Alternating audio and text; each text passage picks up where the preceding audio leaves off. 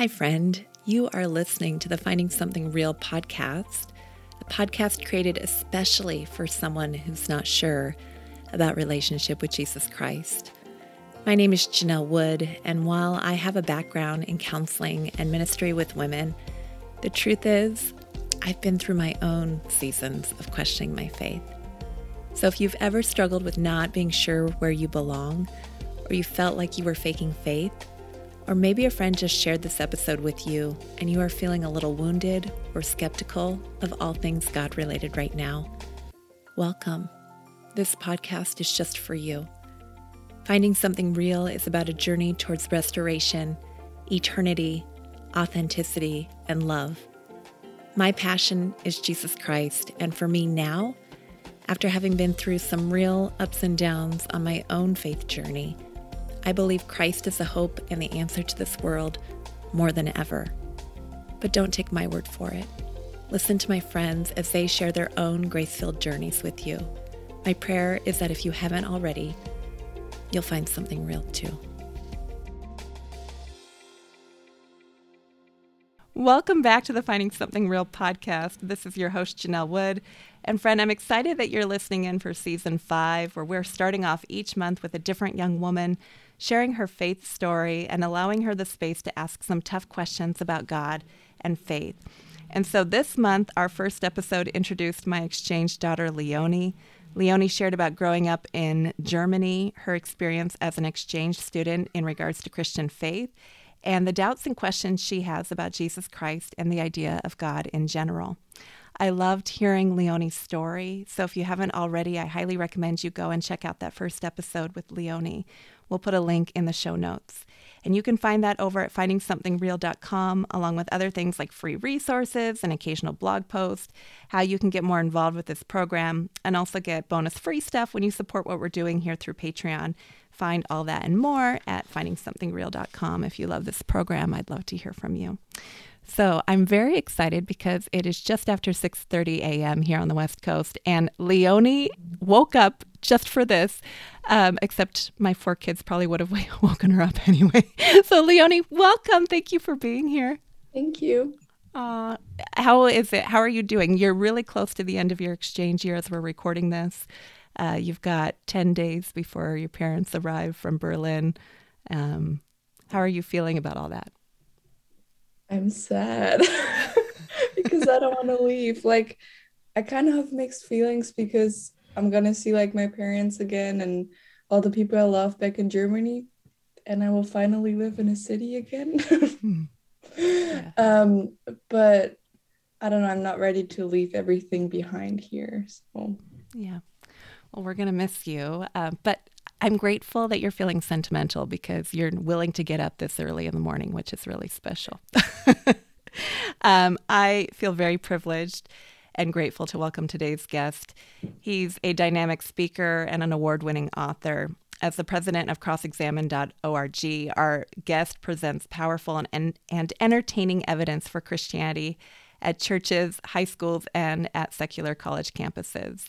He has also debated several prominent atheists, including Christopher Hitchens and David Silverman. He hosts an hour long TV program each week, and his radio program airs every Saturday morning. He's a widely featured guest in the media as a leading apologetics expert and cultural commentator.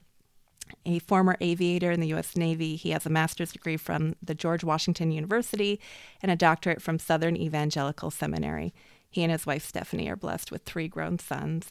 That's all pretty impressive, and I'm excited to welcome Dr. Frank Turek to the Finding Something Real podcast. Welcome, Frank. Thank you, Janelle. Great being with you and Leonie as well. Uh, well, this is an honor and a privilege. People have been telling me that, uh, you know, if you can get Frank on your podcast, that'd be amazing uh, for quite some time. So uh, thank you for being here. Um, I am excited to talk with you. You have a new book uh, that just came out, mm-hmm. um, Hollywood Heroes: How Your Faith, um, How Your Favorite Movies Reveal God. Your son Zach co-wrote it with you. Would you tell mm-hmm. us a little bit about that? Because I love the books that you've written. Uh, tell us about this new one. Yeah, this new one, my son, who is in the Air Force actually, and has also graduated from the seminary from which I graduated, Southern Evangelical Seminary. He's a movie buff, and he loves to watch mostly like superhero movies, fantasy movies.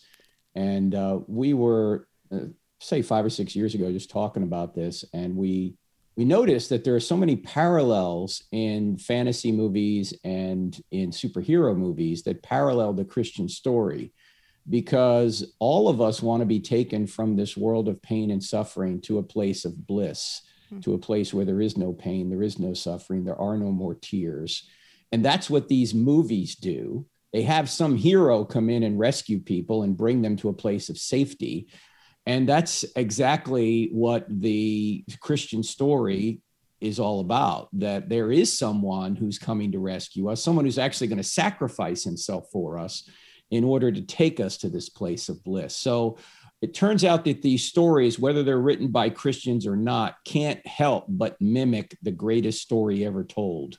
Hmm. Story that God Himself put on human flesh, came to earth, and lived the perfect life in our place. And by trusting in Him, we can be taken from this world ultimately to a place of bliss. And so, all these movies, the, the movie franchises we cover are Captain America, Iron Man, Harry Potter, Lord of the Rings, Star Wars, Batman, Wonder Woman, and all of these these these storylines in some way borrow from the greatest story ever told, and all these heroes point to the ultimate hero, Jesus of Nazareth. So that's what the book's all about. It's kind of a fun book.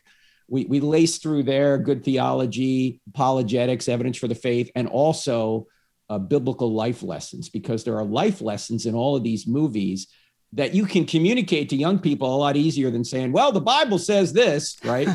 you know, I don't want another lecture, mom, but let's watch a movie. Let's have movie night. Oh yeah, I can see that biblical uh, that that biblical life lesson is really true because they're watching it in a movie, you know. Hmm, yeah. So, who did you write this book for? Is it for parents or is it for uh, young people?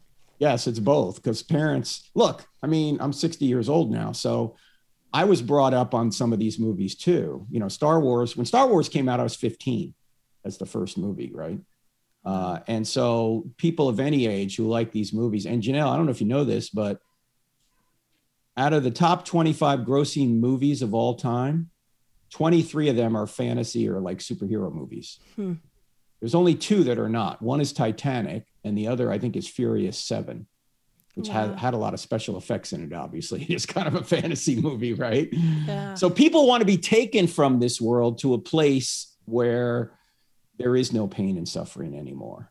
Yeah, and, and that's what these movies do, and that's of course what the Christian story actually promises. I thought it was really interesting that you had Harry Potter in there. Uh, oh yeah, and I watched I watched uh, part of your interview with Alisa Childers, um, mm-hmm. and she had a question that came to me immediately when I heard that Harry Potter was in there, which was a lot of Christian parents or people are steering away from Harry Potter because of all the fantasy elements. Right. Would you share a little bit about that and what where you see the salvation message in Harry Potter? Yeah, I know this is going to sound shocking to some Christian parents, but out of all the movie franchises and all the heroes we looked at in this book, Hollywood Heroes, the one that most parallels Jesus is Harry Potter. Hmm. You go, what? How can that be? Well, first of all, Harry Potter uh, has four elements or four characteristics of his life that are almost identical to Jesus. Number one, he's prophesied to be the savior of his world before he's born, and the Satan figure tries to take him out as an infant. Hmm. Does that sound familiar? Secondly, he has to live a moral life in order to be this savior. Thirdly, he sacrifices himself to defeat the evil Voldemort, who is the Satan figure in the movie. Then, fourth, he has to rise from the dead, and his followers have to put their faith in him to ultimately and finally defeat the Satan figure. Hmm. Now, this is actually the story of Jesus. And you go, where did, where did J.K. Rowling get this from? Well, she says the whole series can be epitomized by two Bible verses, which both appear in the books and the movies. One is the last enemy to be, to be destroyed is death from 1 Corinthians 15. And the second is where your treasure is, there will your heart be also from Jesus' Sermon on the Mount.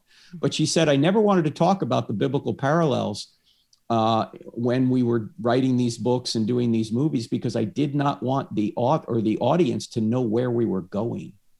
Hmm. Now I know a lot of people have trouble with the with the fantasy elements of it and the magic in it, Um, and what we say to that is, first of all, we leave it up to parents. You know, I, whatever parents think is right for their kids, I, I agree with parents. If you want to keep your kids away from that kind of fantasy, that's fine. That's your call.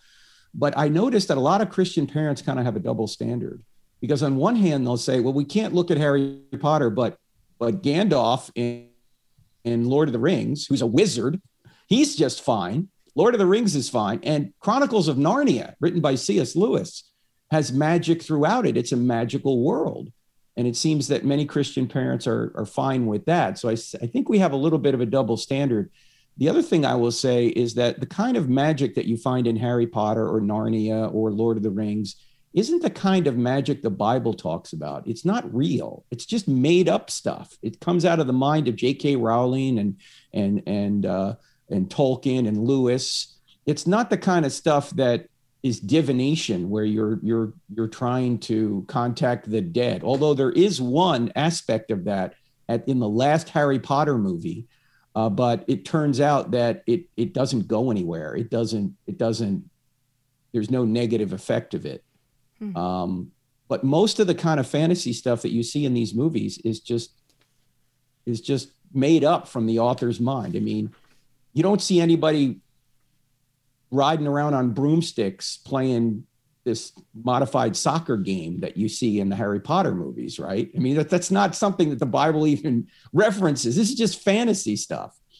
And so it's not the same as what the Bible is warning us to stay away from. That being said, however, I agree with whatever parents think is right for their kids. You know, mm. not not every movie, even that we even not every movie we talk about in Hollywood Heroes is age appropriate. Yeah. So would you say Harry Potter is your favorite film to have faith-based conversations off of? It's one of them, but I actually like Iron Man even more, and we can talk about that if you want. But, yeah, um, I'd love to hear it. Yeah. Well, okay. Well, Iron Man starts out as have you seen these movies, Leonie? Have you seen them?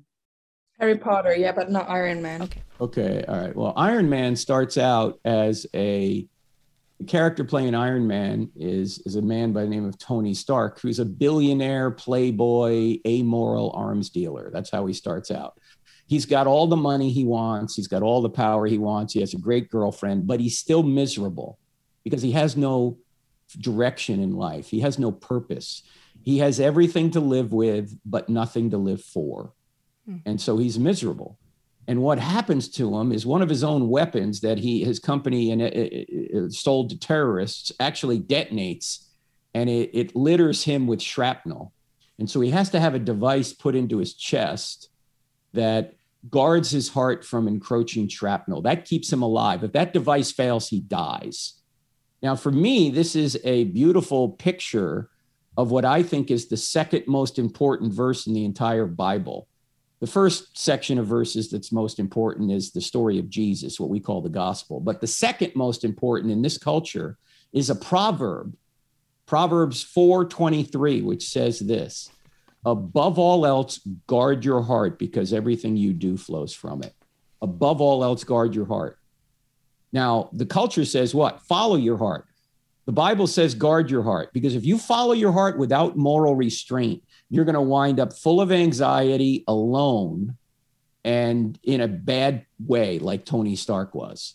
But if you guard your heart and you follow really what is true and right, then you can become someone like Tony Stark who ultimately becomes this character Iron Man, who at the end of all these movies sacrifices himself to save the world. Now, when, when he starts out, you don't think you don't think this guy's not going to sacrifice himself for anything. He's just all about himself, right? He's following his heart.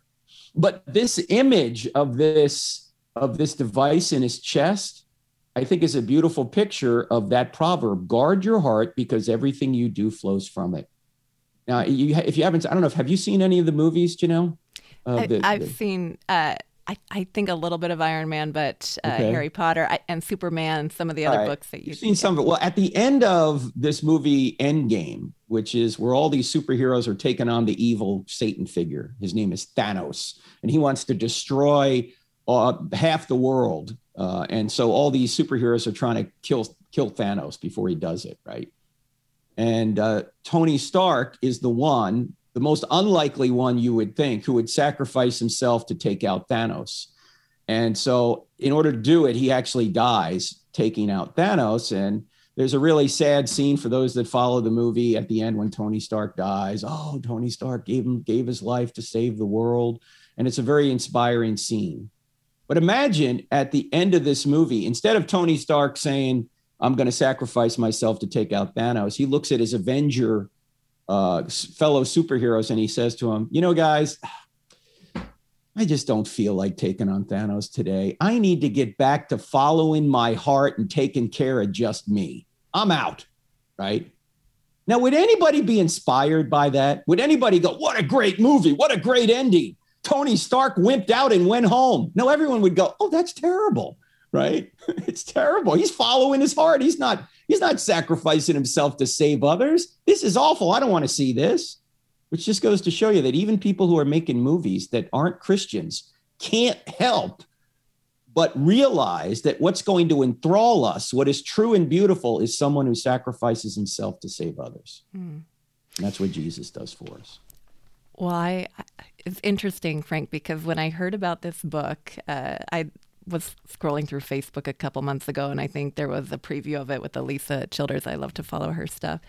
I was like, wow, that reminds me of this conversation that C.S. Lewis talks about between him and uh, Tolkien, yes. where they talked about uh, the true myth. Exactly. And it was so interesting because as I was researching what I wanted to talk with you about, I was thinking about uh, the young women that maybe are listening to this, and maybe Leonie here even, who's like, well, that's a nice story, but why is the story of Jesus the true myth? Right. And what does that even mean? And and I know you know more about that than I do because I researched it. So would you um, would you go ahead and share about what C.S. Lewis was talking about and why Jesus is the real story?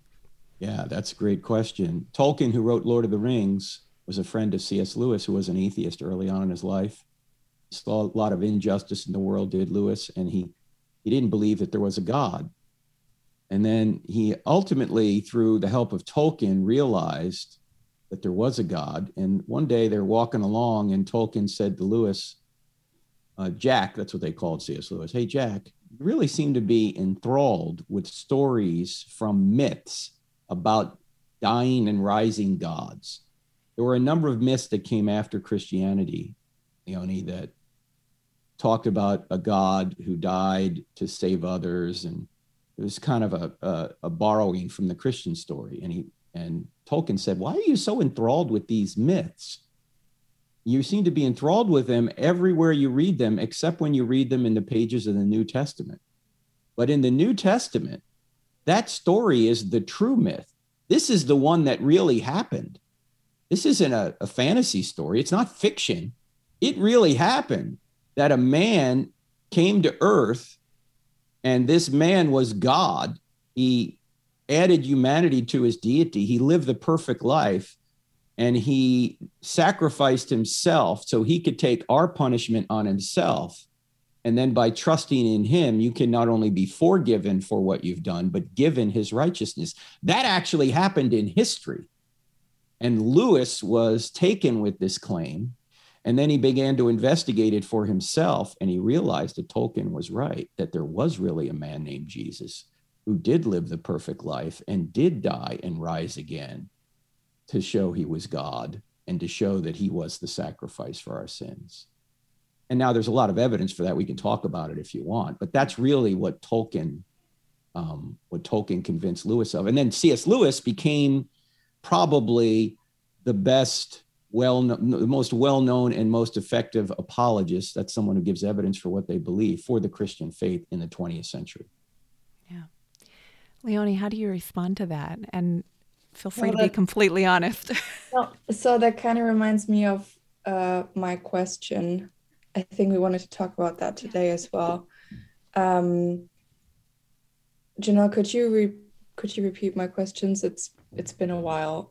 Yeah um, I, I think one of the questions that you asked was how can it be fulfilling to know you'll never be good enough for God and never perfect? Mm-hmm. And your other question is how can you dedicate your life to someone or something when you don't know if it really exists? Those were the two questions that. Yeah, I think the second question kind of refers to that because, I mean, Um, we talked about this also in, a, in the last episodes that it's historically proven that Jesus existed and that his body was gone and everything after he died. But like for me, so I'm the kind of person who needs like scientific proof for everything. Like as long as I can see something or touch something, it's not there for me.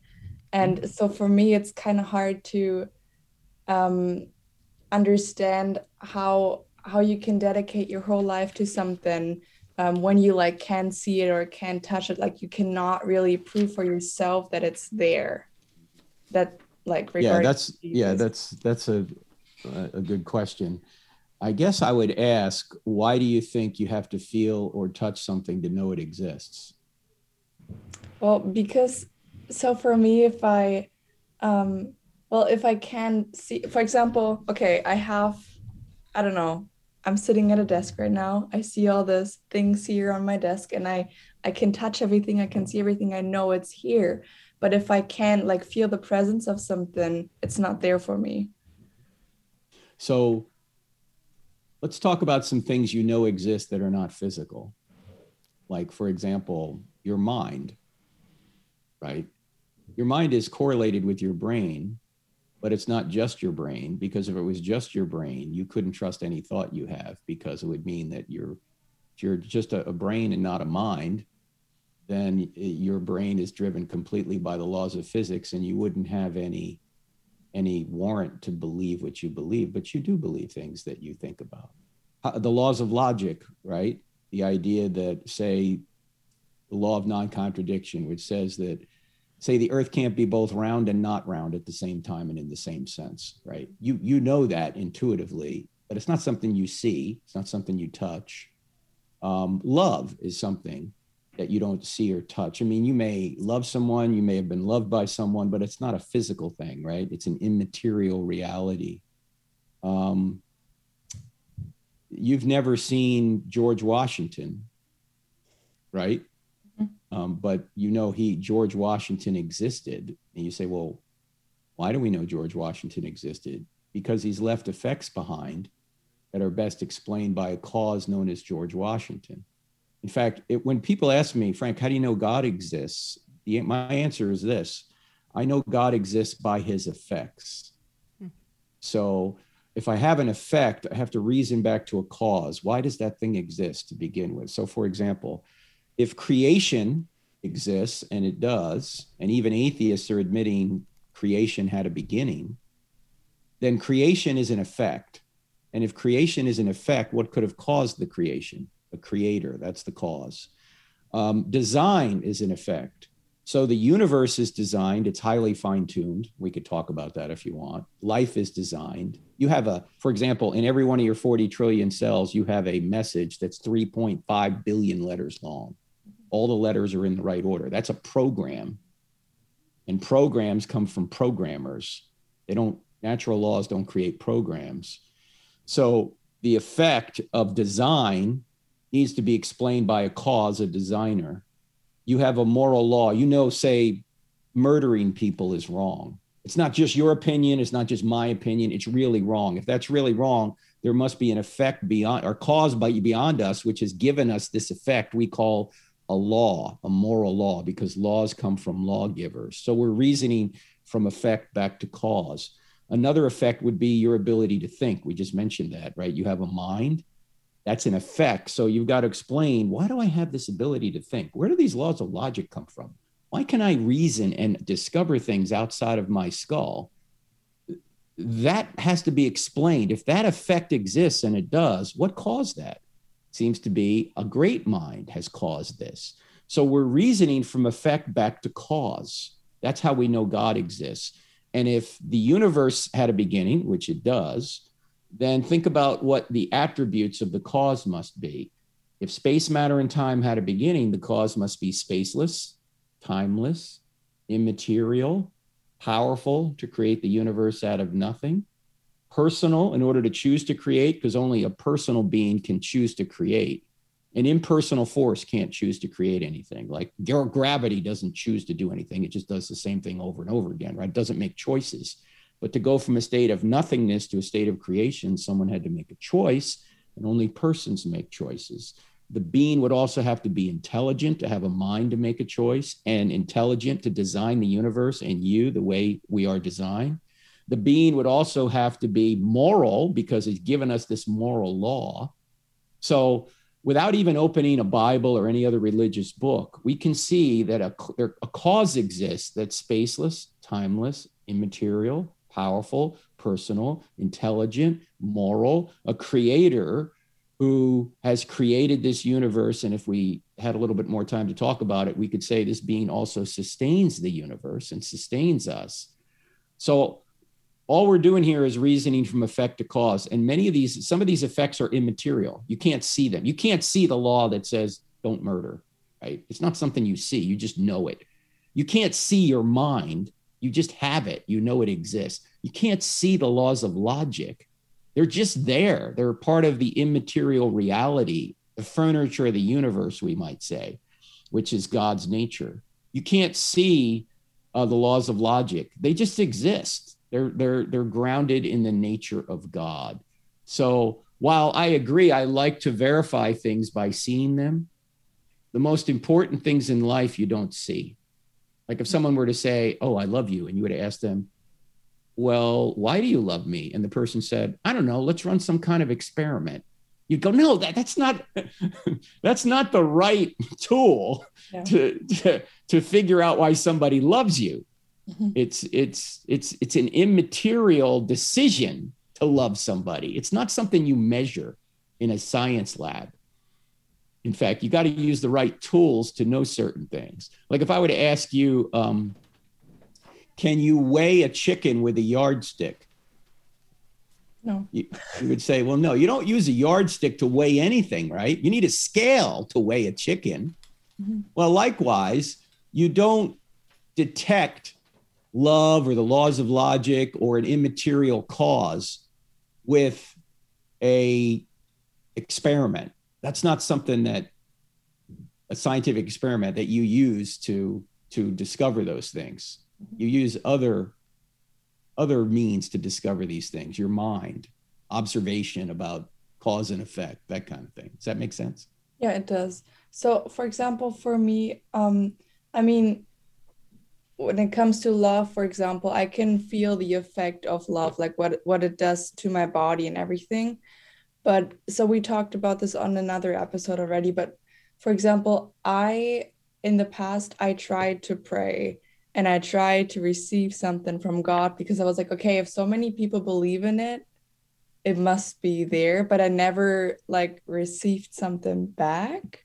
So for me i was like okay well God doesn't exist. That's that's it. Like it, there was nothing.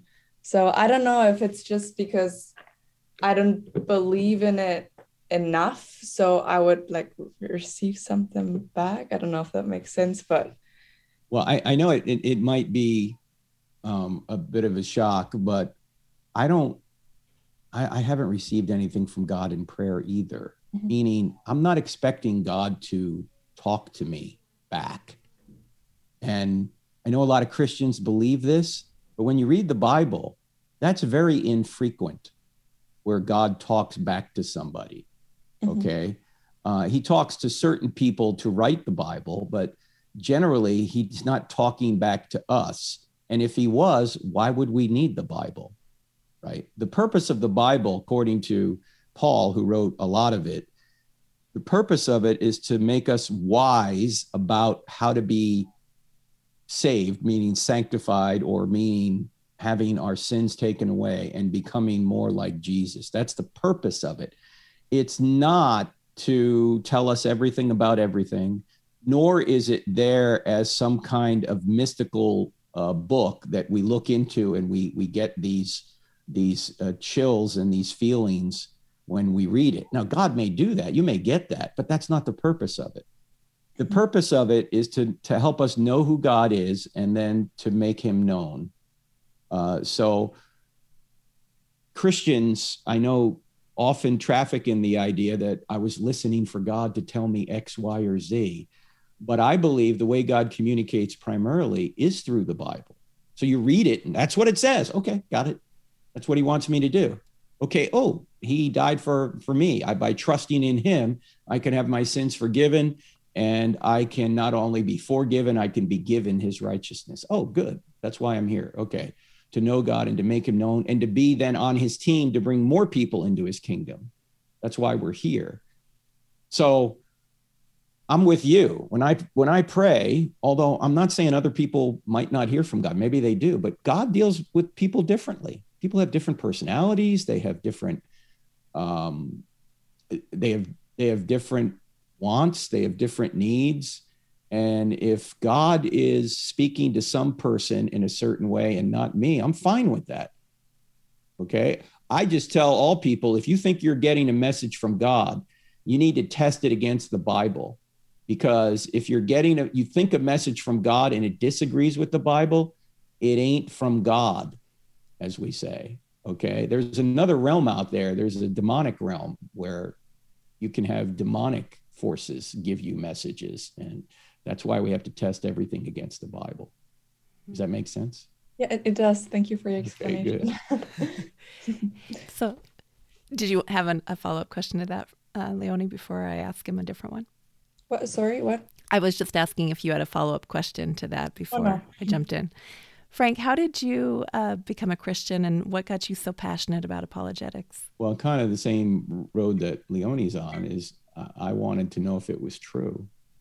And so I had so many questions when I was in the Navy, uh, which stands for Never Again Volunteer Yourself, by the way. Um, I was in the Navy, I had a friend of mine who was a son of a Methodist minister, and I kept asking him questions, and he kept going, You just need to get Josh McDowell books. Evidence that demands a verdict and more than a carpenter. They, those were books that were written like in the 70s. And so this was in the 80s. And I had these questions, and he just said, Just read these books. So I read those books, and I said, Wow, looks like Christianity's true. And then after I got out of the Navy, I uh, met a man by the name of Norman Geisler who was uh, starting a seminary where we live now in Charlotte. And he was one of the top apologists in the world at the time. One of the top, he had, by the, by the time he died, he died about three years ago. They counted up the number of books he had either written or co written, and it was 129. And I said, wow, this guy has written more books than most people have read. In fact, this guy's written more books than most people have seen. Like who goes to the library anymore, right? Okay. So um, so I wrote a couple of books with him, and one is called I Don't Have Enough Faith to Be an Atheist. So which argues for the for Christianity from the ground up. So I became a Christian through the evidence, sort of like what Leonie's asking for. Give me give me the evidence, and then then I can believe. But let me say this though: there are certain things that you will only experience once you do believe it's kind of like did you, you have you seen Star Wars, Leonie? No. You didn't see any Star Wars? Oh, I can't use this illustration. Sorry, okay, forget it. Uh, all right. Um, there are certain things. Well, for those of you who are listening, in Star Wars, the Force only makes sense if you believe. If you're if if you are uh, if you actually believe the Force exists, then you can use it. Okay. Well, there are certain things about Christianity that only make sense once you become a Christian uh, the Holy Spirit only really makes sense after that you say, Yes, I trust in Jesus for my salvation. And the Holy Spirit seals you, so to speak, as Paul talks about in his book to the Ephesians, Ephesians chapter one. Then you can understand what is known as the witness of the Holy Spirit. That's the, the, the sense that you're believing the truth because the Holy Spirit seals you with the with the confidence that yeah you're that Christianity is indeed true. But you only get that after you trust.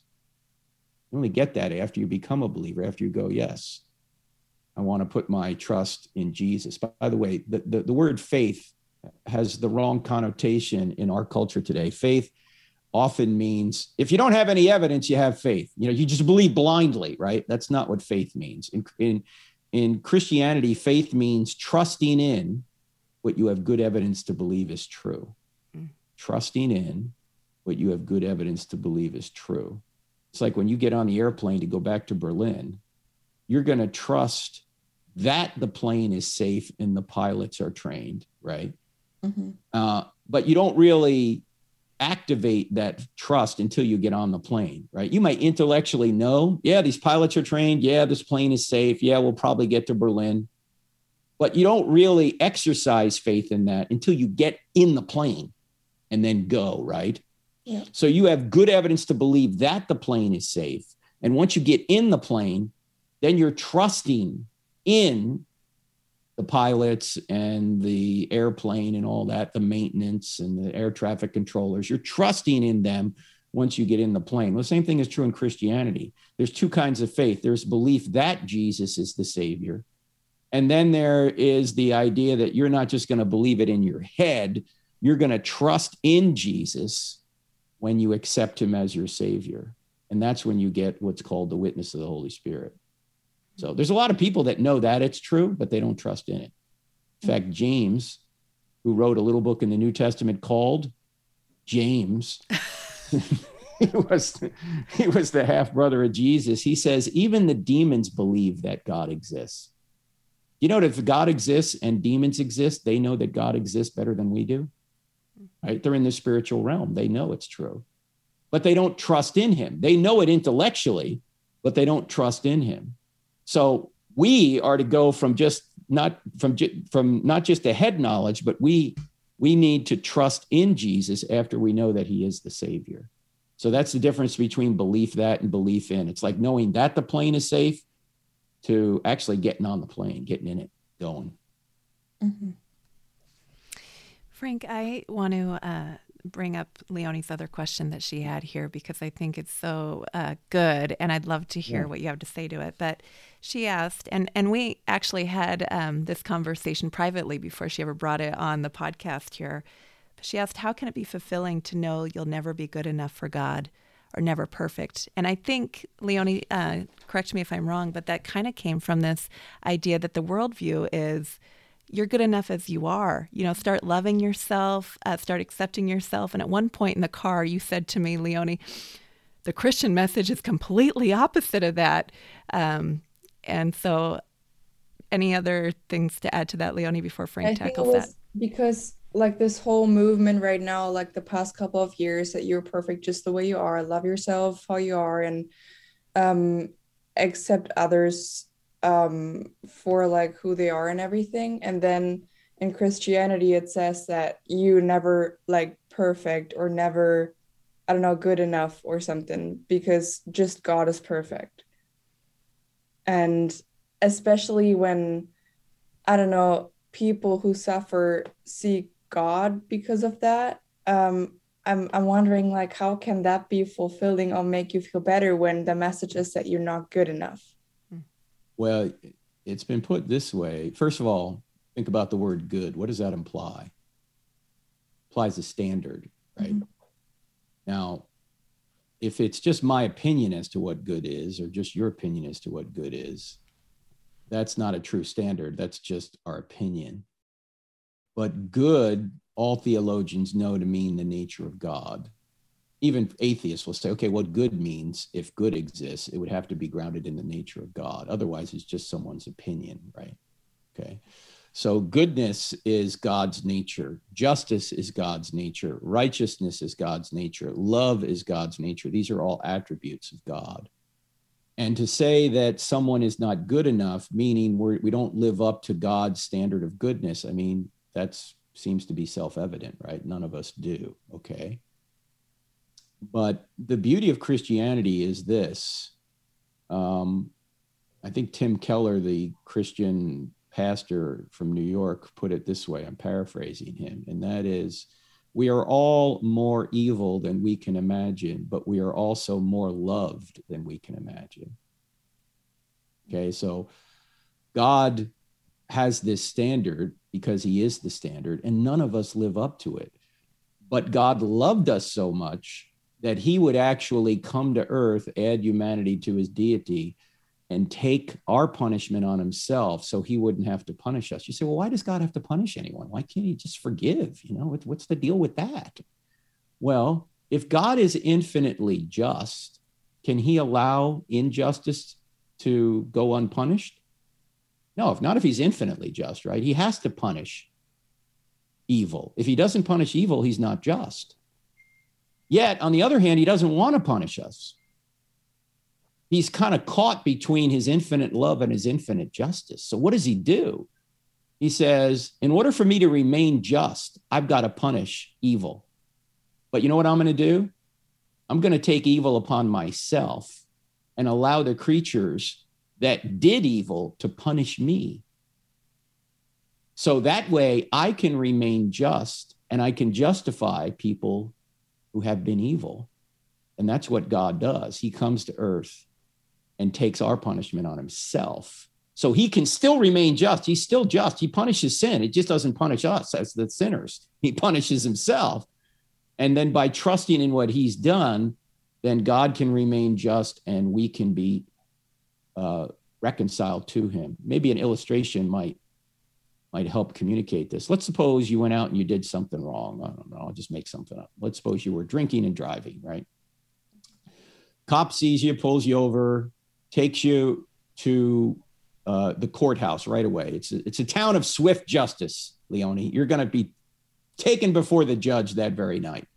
They they bring you into the courtroom, and you look up, and the judge is your father and he looks down at you and he says, "How do you plead?" And you say, "Guilty," because they have evidence you were you're you were drunk, right, driving. Now, since he's your father, can he just look down at you and go, "Well, this is my daughter. Just let her go"? Can he do that if he's going to remain just? Mm-hmm. No, he can't. He wouldn't be just if he did that. But he loves you. He doesn't want to punish you. So he looks down at you and he says, "Leonie, five thousand dollar fine, and you go to jail." And you look back at your dad and you go, Dad, you know, I don't have $5,000. I mean, I'm an exchange student. Come on. right. And uh, he says, I'm sorry, if you don't come up with $5,000, you go to jail. And you say, Well, look, Dad, I'll never do anything wrong again. I'll, I'll, I'll volunteer at the soup kitchen. I'll help old ladies across the street. I'll fight sex trafficking. I'll I'll I'll do all the good stuff that you want me to do. Now, even if you could do that, would that erase the fact that you're guilty of drunk driving? No. No. All the good works in the world are not going to erase the fact that you're already guilty. So he, he says to you, look, it doesn't matter how much good you do from here on out. You're still guilty of this. But dad, I don't have $5,000. And so he says, hang on. So he comes down from the bench he takes off his robe. He reaches into his pocket. He pulls out $5,000. What's the only thing you can do to be free? I'll take those $5,000. Take the $5,000, right? Take the payment. Then you can be free because someone else has paid your fine. Well, that's what Jesus does for us. He comes down from heaven, he adds humanity to his deity, and he takes our punishment on himself. And all we can do in order to be forgiven is take that payment. But the beauty of Christianity is you're not only forgiven, you're given his righteousness. So when God sees you, he doesn't see Leonie, he doesn't see any sins you've committed. He sees the righteousness of Jesus. This is why I know this is going to sound crazy, but it's true. This is why Jesus, I mean, uh, God doesn't punish Christians because he's already punished Jesus. So you could be a Christian and do something evil. You're not going to be punished for that. Jesus is already punished for it. You may experience the natural consequences of those sins. Uh, Jesus may discipline you. There's a difference between discipline and punishment. That's from Hebrews chapter 12. You can read about that. But you're not punished for any wrongdoing because Jesus has already been punished for that. So you don't have to live up to Jesus. You can't. I can't. Jesus has already done it. So all you do is accept what he's done. So that's liberating. It's not confining, it's liberating. Because if you have to if you have to achieve your identity, all the pressure's on you. You'll never do it anyway. There's always somebody better than you. There's always somebody better than me, right? But if you receive your identity, which is what Christianity is, it's already been done for you. It's just given to you. So all the pressure's off. It's it's you don't have to live up to anything. He's already lived it for you. Now, the reason that we then obey him is because we love him, because of what he's done for us. It's not, it's not a slavish kind of, oh, now, gee, I got to obey all these rules, you know, in order to make myself more pleasing to God. No, that's that's not Christianity. Christianity is because Jesus has sacrificed himself for us out of gratitude for what he's done, then we follow him. It's it's it's out of love, it's not out of obligation. Does that make sense? Yeah, it does. Thank you. yeah. So you don't have to worry about living up to God's standards. You can't, I can't. He's already done it. Okay. That answered my question. Thank you. Okay. that was better than your host mom did, huh? Maybe. oh man. Um, well, final question.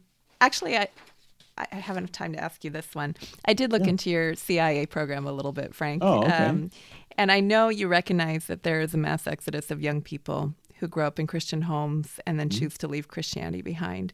Um, you also speak to a lot of young people on college campuses. Uh, what do you think are some of the biggest concerns of young people when it comes to faith today? And how can someone who's listening who loves those young people um, address those concerns? Well, a lot of times we send young people off into a very hostile environment, and that is the college campus. Uh, and they they go off unarmed. They don't have any reasons why Christianity is true. And then they run into people, obviously, who are not Christians. Many of them are their professors, and they they say, "Well, you know, why should I believe what my pastor told me when he didn't really give me any evidence for Christianity? He just said believe." And this this professor seems to be giving me evidence that it's not true. So why shouldn't I just not be a believer? And of course, you have this what is known as a moral hazard when you go to college. You don't want to do everything your parents said. You don't want to do everything God says, or you want to you want to be your own person. You want to blend in with everybody. You want to hang out. You want to, you know, maybe do what you want to do sexually, right? You don't want the restrictions of Christianity on you. So there's kind of a moral hazard to do that. Actually, this this happens a lot earlier than college now because where do we get most of our information from? The, the glowing rectangle, right? Mm-hmm. Um, and there's a lot of skepticism on the glowing rectangle. There's also a lot of good too. I mean, there's a lot of good videos you can watch. Hopefully, some of them are on our YouTube channel. But there's a lot of skepticism too. And if you're if you don't direct people to the right answers, they can easily be pulled away from the truth. So that's one of them. One of the issues is they need evidence. Second is the identity issue I just mentioned, that people are struggling for identity. And the beauty of Christianity is you don't achieve your identity, you receive your identity. just accept it, just given to you. He's given you the right to become a child of God. It's free, it's liberating, it's easy. You don't have to achieve a thing but we all want to achieve things. And in fact, you look at some of these tragedies that have occurred recently, these shootings. Um, I think one of the lessons we get from these kind of things is the fact that for many people, being ignored is worse than being hated. Mm.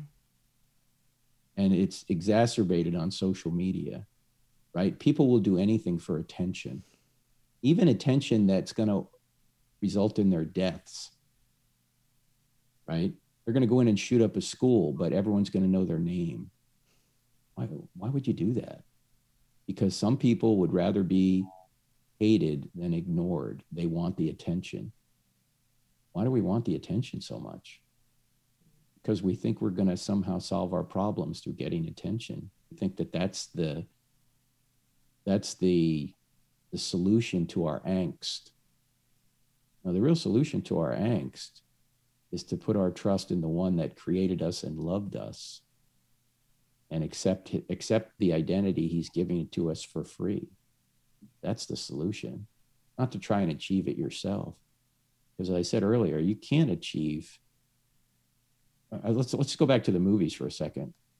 Why is Tony Stark not happy? He's got the big three. What are the big three that Solomon talks about and that we know uh, a lot of people think if I just have these three things, I'm going to be happy. What are the three things? Sex, money, power. If I have those three things, I'm happy. Why is Tony Stark not happy? He's got those because he's he has no purpose. He has no identity. So what if he has all the sex, money, and power he wants? He's going to die. What's going to happen then? What's the meaning of all this? There is no meaning if there's no God. We just die and become worm food. It's all it's all over. It doesn't really matter at the end of the day whether you live like a school shooter or you live like Mother Teresa. It doesn't matter at all. Ultimately, there's no God. That's part of the angst that people feel. So we have to direct them toward the ultimate solution, and that's God Himself. And Paul, I mean, uh, Solomon talks all about this in the book of Ecclesiastes in the Old Testament. He says, Life is meaningless if there's no God. It is, it's meaningless. Just, okay, we're here for a short time, boom, done, over. What then? Nothing. Does it really matter? No, not ultimately. Doesn't matter at all. So I think we have to uh, we have to show people what the true meaning of life is, and that is to know God and to make Him known.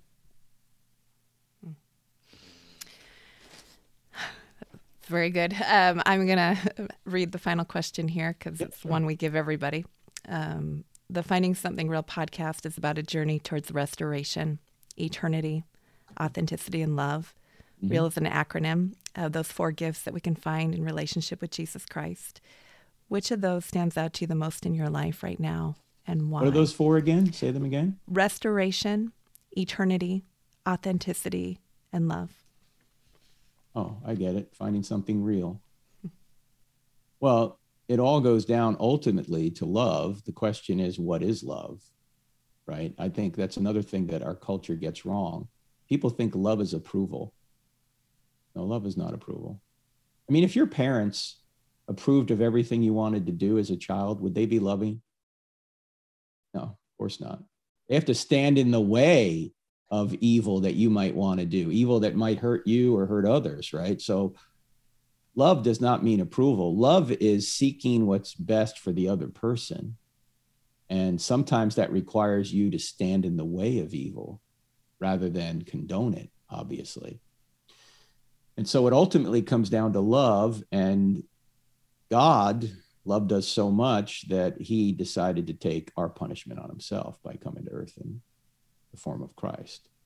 And then by trusting in him, we can be restored, which is the first, the R in real, right? You can be restored for eternity. What's the A again? Authenticity. Yeah, authenticity. Well, our authentic selves are fallen. People always say, well, live a life of authenticity. Well, if I lived a life of authenticity, I'd be dead already because I would have pursued my heart, which means I couldn't keep a relationship, which means I would probably steal to make money, which means I would I would just look after me, right? That's the authentic the authentic self is to what? Take care of number one. Only a, a heart that can be uh, that can be redeemed is a heart that will realize that no, I have to put God number one, and then everything else will be given unto me, as Jesus says in the Sermon on the Mount, right? Seek the kingdom of God first, and these other things will be given unto you. It doesn't mean you're going to be healthy and wealthy all the time. Don't get you can be murdered for being a Christian, but it means that you will have your priorities in order, and whether you live or die, you're going to be reconciled to God in eternity. Hmm. So, but it all goes back to love because God is love, and He loved us enough to come save us. Yeah. Well, Frank Turek, thank you so much for being on here today. Leonie, any final thoughts? No, I think I'm I'm fine. Yeah. Wow. So Leonie, let me ask you a question. Uh-huh. If Christianity were true, would you become a Christian? I don't know. We t- so um we talked about this on the last episode. Um I I don't know if I'm ready to change my whole world view. um I think I would need more evidence for myself um, to like fully believe in it, um, even though, yeah, I cannot touch it, have my mm-hmm. way of proof. But I'm not ready. So, right now, I would not be ready to change my whole view on the world. And yeah. What would make you ready, do you think? I don't, I don't, I don't know. The, the, so for me, what's maybe different um, to like other Christians is that so in in my family no one really believes. So in Germany a lot of people say that they're Christians and they go to church but they don't really like live out their Christianity. So um I don't know. For example they they don't really read in the Bible. They don't really pray. It's just okay we go to church and we say we're Christians but we're not really like engaging in it Right, I get it. Yep. so I think for me it would be kind of hard to, well, add add that to my life, I would say, and then kind of like dedicate more to that. Yeah, yeah, I agree with you. You wouldn't be adding that to your life, though. It would be the center if it was really Yeah, true, yeah. right? I mean, if God really did come to earth and die for you and die for me, and by trusting in Him, we Mhm. could know Him and be reconciled to Him. Um, that's the greatest story ever told, right? That's that's. as C.S. Lewis said this. He said either Christianity um, is the most important fact ever, or it's irrelevant. It- Mhm. what it can't be is just moderately important, right? It either is the most important thing or it's nothing. There's no in between. So, if in fact Jesus did come and die and rise, that's the most important fact ever. I think one situation that kind of um, refers to my life right now is what you said about the college and like high school, and that you don't want to like live. I don't know, like listen to all those rules and everything. You want to do whatever you want, and Hmm. uh, you don't want those restrictions. So I Mhm. think I'm I'm in that situation right now. Oh, well, that's I honest, at least. Yeah. Yeah. But remember, why are there restrictions there? Are the restrictions there for God's benefit or for ours? well, for for ours, but God doesn't get anything out, out of you obeying or disobeying because he's an infinite being, right? You can't add to him by obeying him. You can't subtract hi- from him by disobeying him. We're the ones that get all the benefit of mm-hmm. of obedience. It's not God. So look, I understand because I was in your position like 40 years ago. You don't you don't want to do everything your dad mom told you or your church Or your told host mom. Yeah, you're host mom. You want to do your own. I get that. The problem is those those restrictions are there for your own protection. They're not they're not to take away your fun. They're actually to enable you to to to have more full life, a more abundant life down the road. So I always ask people this, you know, when you buy a new car, say you buy a new Mercedes Benz because you're from Germany or a new BMW or whatever you guys buy over there. yeah. Mercedes. Mercedes. Okay, it comes with a manual, right? And you read the manual and it says, hey, do these things, don't do these things, right? Okay, do these things if you want the car to run well. Don't do these things because if you do, you're going to destroy the car and maybe yourself, right? Mm-hmm. And nobody gets mad at Mercedes Benz when it says, hey, do these things, don't do these things, right? We all go, okay, that's good advice. I'll follow that. But why do we get mad when the designer of our lives gives us a manual and says, okay, do these things, but don't do these things? We go, you can't tell me what to do. Well, what, what do you mean? Mm-hmm. I, I I made you. I know what I know how you're designed. Just like the Mercedes people know what the cars, how the car's designed, and what how it how it's designed to, to run a certain way. And when they tell you do these and don't do these things, you go, "Yep, got it." But when God says the same thing to us, we go, "No way! I'm doing it my way." Okay. so just keep that in mind. Yeah. Thank you. All right. Well, Frank Turek and Leonie, thank you so much for being here. Until next time. Thank you for listening to the Finding Something Real podcast, friend. This season, we are inviting young women to join me as they share their personal stories and ask honest questions or share objections to the Christian faith. We hope to feature a different story each month and then invite Christian guests on to share from their own journeys and experiences and maybe answer some of those questions in follow up episodes. Friend, the Bible says that Jesus Christ is the same yesterday, today, and forever. I believe with all my heart that Jesus Christ is still in the restoration, eternity, authenticity, and love business. I know not everyone has experienced that, but if you're curious at all at whether there's something real to be found in Jesus, I invite you to come back next week as we continue on a journey towards finding something real in relationship with Him. Until next time.